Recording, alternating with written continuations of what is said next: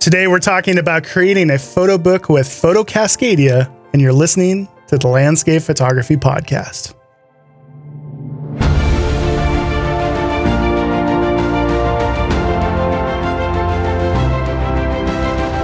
Greetings, everybody. You might be watching or listening to this week's episode. We just got done having a interview with the Photo Cascadia team, or at least four of the seven of Photo Cascadia. I just got done talking to David Cobb, Sean Bagshaw, Kevin McNeil, and Erin Babnik, and we talked about their new book, Washington Evergreen. So, their new book is just about to come out, and we talked about the importance of having a, a photo project that help keep you motivated, as well as what goes into creating a photo book like this. If you're interested in someday creating a photo book of your own, you might find this episode interesting. And if you're just a fan of photography, you might find this week's episode interesting. Hopefully, you do.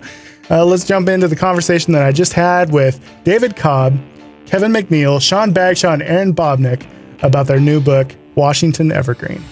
I am sitting down with Photo Cascadia. Well, like four of them anyway. So we got Erin Babnik, we have David Cobb, we have Kevin McNeil, and we have Sean Bagshaw. I've been looking forward to having you guys on. It's good to talk to you guys. Great to be here. Awesome to be here, Nick. So, the reason that we're having you on currently is that you have a new book coming out. Erin, maybe you can you know, talk a little bit about what the new book is and, yeah, and when bet. it's going to be out and so, stuff the, this is a follow up in a series. It started with this one, which is Oregon, My Oregon, Land of Natural Wonders. Timber Press approached us about doing this book with the idea that if this went well, we might also do one on Washington State. So that's what happened. And the new one, Washington Evergreen, is just about to be released to bookstores everywhere. And we're super excited about it. It's basically, um, a massive project that pulled together all of the team's photos, and we are super excited to see it come out. So, Aaron, you just sent me a PDF of it, and the images inside are incredible as you would expect.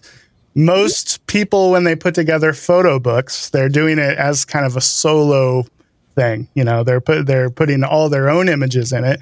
But you guys, as a team, there's seven in Photo Cascadia, correct? Correct. Um, it has to be a little bit different to do this as a collaborative effort. Uh, Sean, what are some of the, I guess, benefits and and hurdles you have to jump over to do this as kind of a, a joint effort? Well, I guess the the benefits of doing it as a team the way we are is just that we have such a big body of work to draw from and lots of photographers. So when you're doing a book on an entire state, uh, that's a lot of photos and that's a lot of areas. You know, a lot of people would go to, you know, maybe a handful of well-known locations in a state, or maybe if they live in that state, maybe in their local area. But to really have the kind of um, depth and breadth of covering an entire state, it's a, it's a big project. So having seven of us who have photographed in Washington for some of us almost two decades really gave us a big body of work to draw from to start with, and then also um, it also made it when we're filling in the gaps of areas that we still needed more coverage of, we could kind of divide and conquer and send people out to different parts of the state as well. So those are the benefits, and and also benefit of you know when we're, we're working together as a team, Photo Cascadia, we just we we've gelled well for over a decade now. We work together well, so we have fun on these kinds of projects. Challenges is um, I think for us, probably the biggest thing is just the coordination of trying to coordinate seven people who are all over different parts of the world and going different directions and have different things going on in their lives and their own businesses all the time. So trying to create that coordination can be a little bit tricky, but we've developed some pretty good systems for that over the years one of the things that I appreciated about the book, especially as an Eastern Washington guy, is that there was some areas that are not as heavily photographed in the book. I, might have been your image, Sean, but there was one of the Grande Ronde um, area that is, you know, never gets the love that you know a lot of the western part of the state gets. I really appreciated how how. Uh, diverse the images were. There was a lot of central Washington, which is not an easy part of the state to photograph. In fact, sometimes it can be downright ugly, let alone not being super photogenic, but it's kind of rough to photograph. Um, how did you guys each go about deciding which images end up in a book like this? Maybe we'll direct this one at you, David. How did you go back through your catalog and decide which images make it and which images did not? Well, a lot of us had images from the popular areas like Olympic National Park, Rainier National Park, St. Mount St. Helens, and the Palouse, obviously. And so we pooled our images together, and we had a rule that you can only have seven images from those popular places because we knew that we each had a million. And so we had to narrow it down right off the bat with those places. And once we got a pool together, then we could say, okay, here's the holes that we need, we have, and here's where we can fill it in, and here's our game plan for attack and how to photograph these areas. And then we just kind of called each other and said, hey, I'm going this place this time. Do you want to join me? And then we just had fun and got together and shot those places and, and photographed in, in lesser known areas and got to stay in Sean's nice uh, van. So that was always fun too. And, uh, you know, just kind of had our marching orders at that point. And from there, we pulled all our images, and then the publisher came in and they were the final curation. So it was nice not to have us curate the final images because then it's like saying, giving away your, your favorite kid or something like that. So it, it, that that part's tough. So the publisher took it out of our hands and put it into their hands, and that made it a lot easier. Kind of follow up on what you said, Nick, about some of the parts of Washington that are less well known, and that was a really fun part of that whole process for me. And I know uh, David and Adrian uh, spent quite a bit of time, and Zach too. I think were the main ones that kind of went out into those kind of central and eastern Washington locations that uh, I think a lot of people don't know about. One of the things that was really exciting for me to see out there, or and interesting, was Oregon, which a lot of us from Oregon, Eastern Oregon is very uh, a lot of just open country.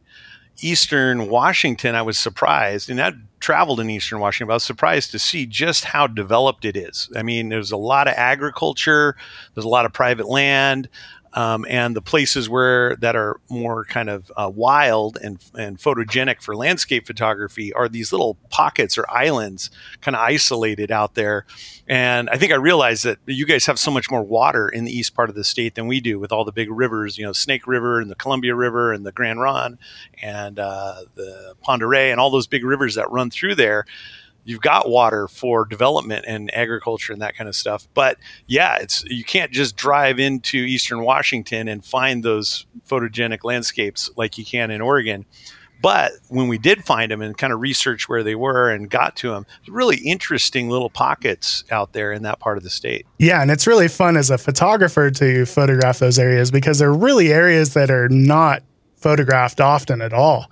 And so they, you know, it's not easy to do online research, but when you can go out and, you know, drive on these back roads and not see another car for hours at a time, it's it's really fun as a photographer because you know that you're creating work that has probably not been created, you know, before, eh, as opposed to going to a, a popular overlook somewhere, maybe on the western part of the state, simply just because it's, you know, it's heavily populated more often than not, somebody has already taken that shot. But in Eastern Washington, there's just not a lot of photography done other than the popular places like the Steptoe Buttes and the Palouse Falls and, you know, areas of the Palouse region that get do get a lot of photographers rolling through.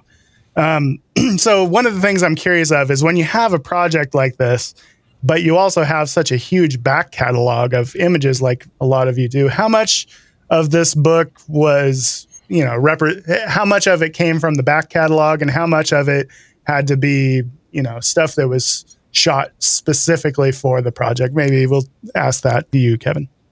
That's a good question you asked me because uh, I happen to have a really back, back, back catalog, and I haven't done a whole lot except for the main areas because I've been doing a lot of workshop of the main areas. So my back catalog of some of the more uh, you know least seen areas were from 10 12 14 years ago and processing and everything was so much different then and so um, that was definitely an issue and still an issue for me all this day because my big body of work, the good work, is actually 12 years, 14 years old. And sometimes that's outdated. The, the image of the, the processing looks outdated. And, you know, you just can't go back and reprocess everything. So again, that is, that is, that was something I struggled with and I still struggle with all the time is that, is that the images that I, that are well known, the ones that I have known for are very old. So it looks almost you know it's got that HDR-ish look and and stuff and you know it's not as bad as the Flickr days of where everything was purple but you, you, yeah definitely that, that I struggle with that probably a lot and I know yeah so that's a good question hmm. yeah definitely and Kevin's Kevin's uh, catalog, you know, Kevin lives in Washington. He's one of uh, the two Photo Cascadia members that live in Washington, and Kevin is prolific.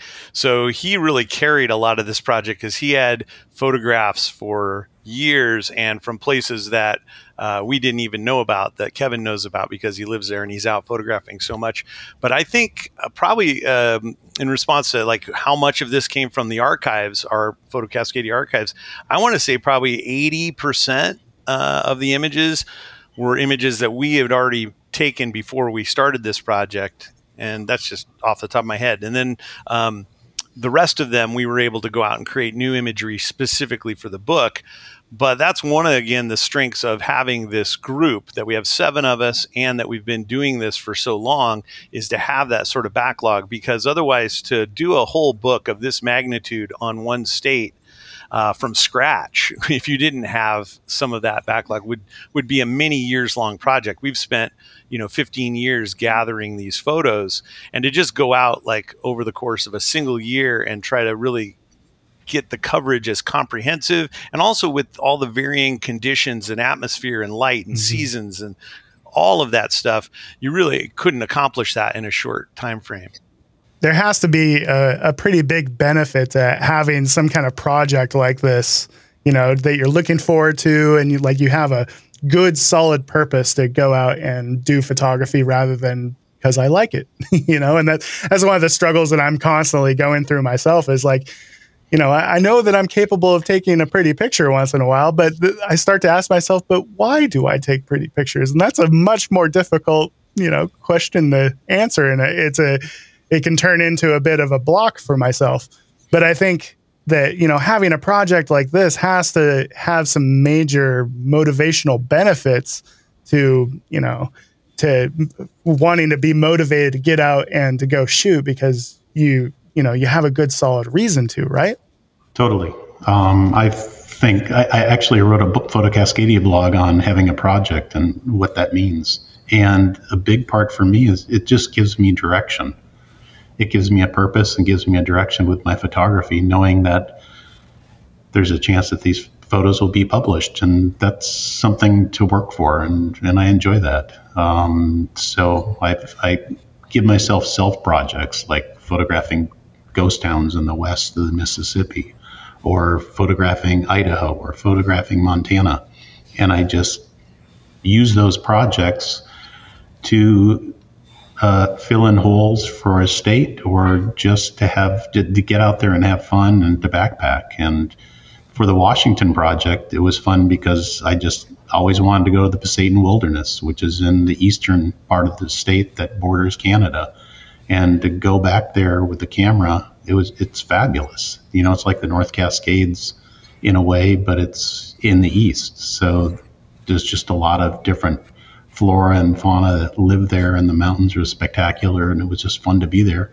And i got snowed on so that was kind of cool too. The excitement of doing a project oftentimes ex- extends way beyond that impetus and motivation to actually go out and create more content. I think that part of the big excitement for us was revisiting what we had and taking a look at it as a whole and that self curation, that process that we went through and, and the discovery, rediscovery of, of moments that we'd had before. And that, that's pretty exciting to get that material and shape it into something is i think just as exciting as actually trying to go out and create new stuff because you know we are kind of always doing that. I don't think any of us really needs a project for that kind of motivation. We love getting out and shooting but you kind of do need a project to get into those old photos and really see what you've got there and what you can make of it in a way that other people can uh, enjoy them you know as a body of work it's something that I've kind of discovered for myself lately is that the the more very specific constraints you give yourself, there's something liberating in that. And that's not something I ever really, you know, never really dawned on me before, but the more specific your your constraints are, the the the more it frees you up to um, I don't know, more happily work within them. Sometimes when you have it's kind of like bear with me here. It's kind of like when you get on Netflix looking for something, anything to watch, and you are just bombarded with options, and you end up just scrolling and scrolling and scrolling, and nothing looks good because you have too many options. It's kind of like that for me sometimes, where you know I have too many options, but as soon as I give myself a set of constraints to work within, then suddenly I'm happy again and I'm creative again. And it's very strange that something limiting can also be liberating, if that makes sense. Um, so, so when you guys decide which images are going to make it into a book or a project, do you go back and try to reprocess them with with your current set of skills, or are you just going back and doing little tweaks where you know it makes it uh, you know sharpening for print or something like that? Are you just getting it ready for print, or are you actually going back and starting from the original source files and reprocessing them with new eyes? How about you, Sean? I think that my older photos, I mean, probably varied. I think I looked at some of my older images and felt like, oh yeah, I, that that looks great to me still, and there's not a lot that I can improve on that, so that's good to go.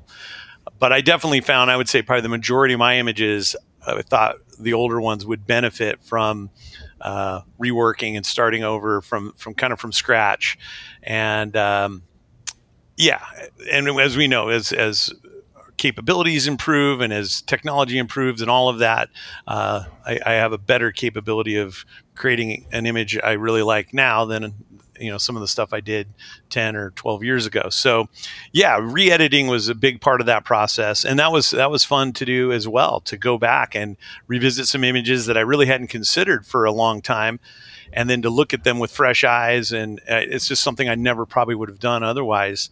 Uh, and then also even just looking at images that I had never developed you know, because I had these raw files sitting there that I photographed and never really had a, you know a, a, sense of them or a connection to them or a reason to use them. But now in the context of a book like this and a collection like this i also all of a sudden had a reason. And so i actually worked up many images that i'd never even touched before. So that was great as well. How about the rest of you? Go ahead Erin. Yeah, I was just going to say I'm kind of notorious for being probably overly selective about what I process and release. And this project did force me to kind of go back and drag out something for and I'm glad I did because you know it was one of those sitting there just asking to be processed but I I just moved on and forgot about it and now it's out there so, yeah. Yeah. So obviously this is not your first book that you've worked on together. You also have done Oregon My Oregon. Um, were there any like things that you learned from doing the first book that went into helping with this second book. Like obviously, you know, uh, something of this magnitude, there's always going to be those things that you learn along the way.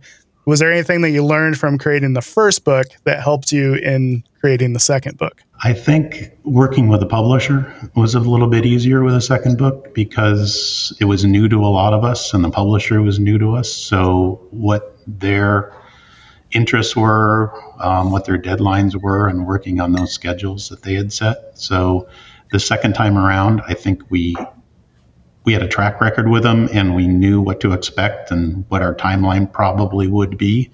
So I think we were just more prepared the second time around than we were the first time.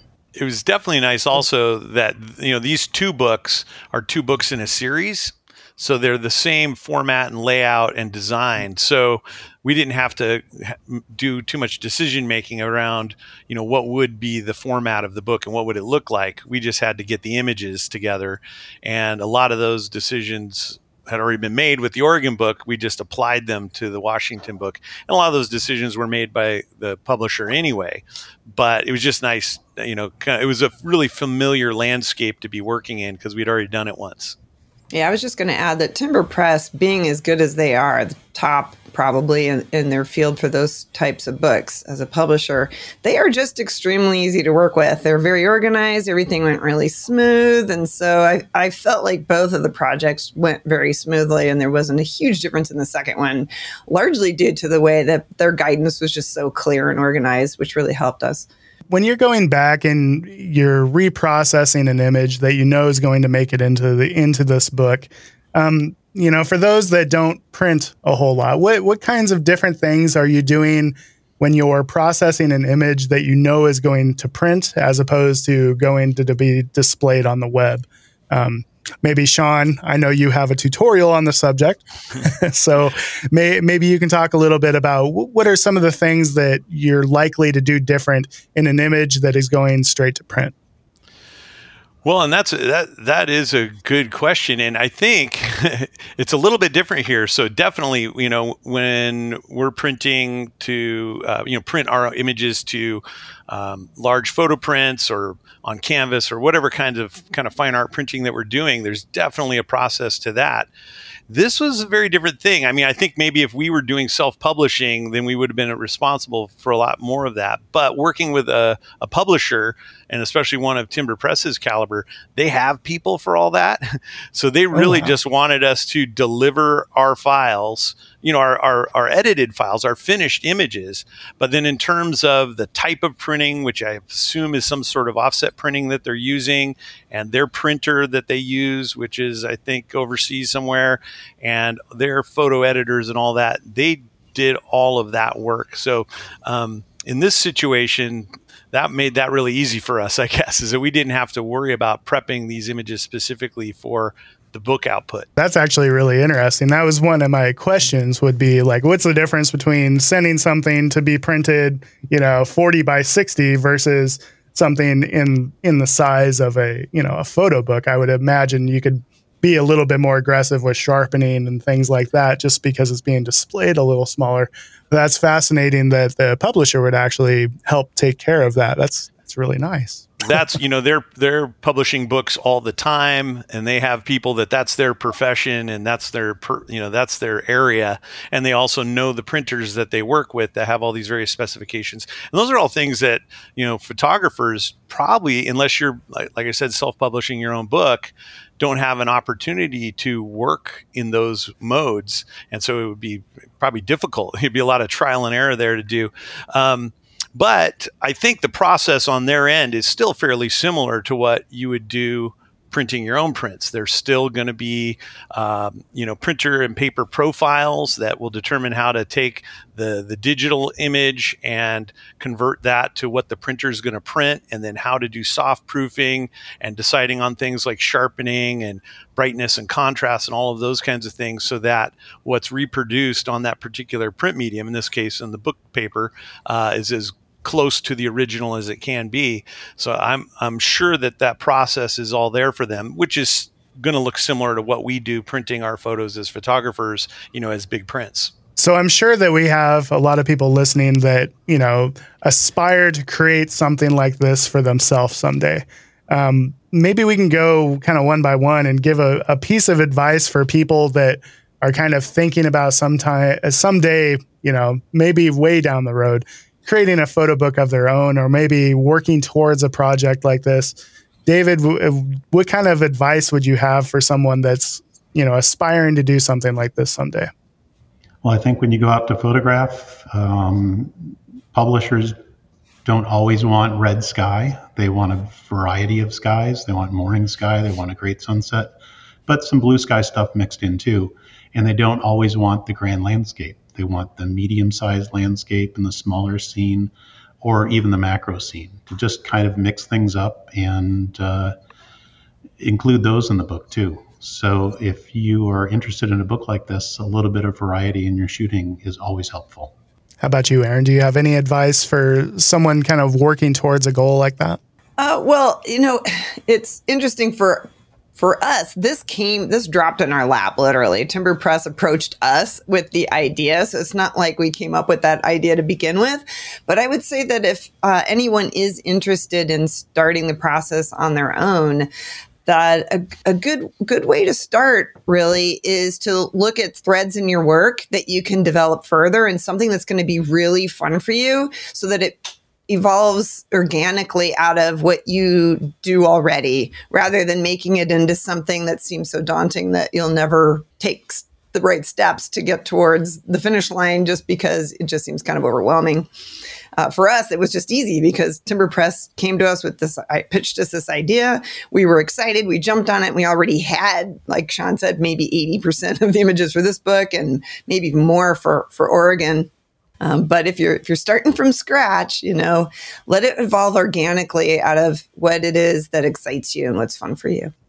I think you have to, as, mentioned before, you have to photograph something that you enjoy.